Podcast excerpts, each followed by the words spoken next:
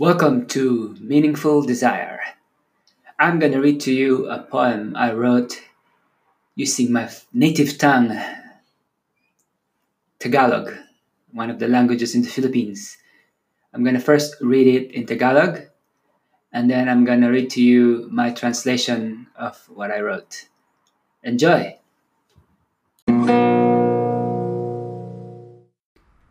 Minulto sa WhatsApp Hindi madidikit sa pilit ang pagpintig na marikit ng pusong uhaw sa pagsinta.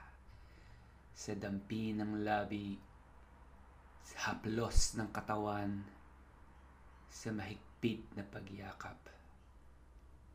Malupit ang panahon, sinaksak ng ice pick ang pusong bugbog na sa pagpapalaya Walang humpay ang pag-agos ng dugo sa darak ng babuyan.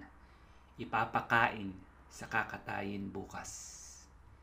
Kikilawin, lilitsunin, gigisahin, papaksiwin. Pulutan ng istambay, naghihintay sa hindi darating, umaasa sa wala. Patagong umiiyak habang umiihi sa liblib na sagingan.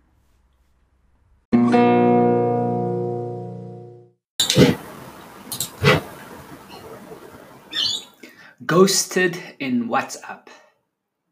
Not forced to kindle the beautiful beat of a heart thirsting for soft kisses, bodily caress, tight embrace. Time is cruel, stabbed with an ice pick, the heart already bruised by setting others free. Ceaseless gushing of blood onto empty husks of a pigsty fed tomorrow slaughtered.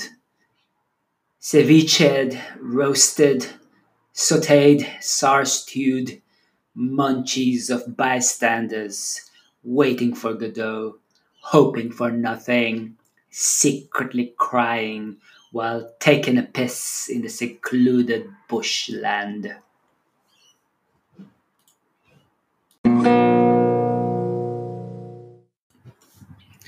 Yeah, so I find it quite interesting to write a poem first in Tagalog and then translate it myself. I discover new things. I might do more of this. So I always thought that Tagalog is more wordy, have longer words, more syllables than English, but it seems that in this poem, the Tagalog version was quite compact, quite terse. It's not as wordy, like a few words was trying to convey much, much more than I would previously have thought.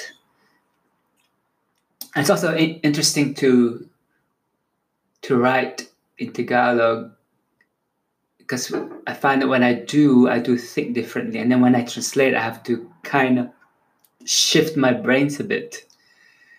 So if you're bilingual in Tagalog and English like me, you would notice that the translation is not word for word, it's more conceptual. And that's how it was moving in my brain. It's it's like I'm seeing the image of what it is I'm trying to convey, and then I then translate that image into either language, and what comes out is what comes out. Yeah, so it's interesting to actually reflect on the craft itself. Yeah, so and this podcast format provides that, which I really like. Okay, see you in the next one.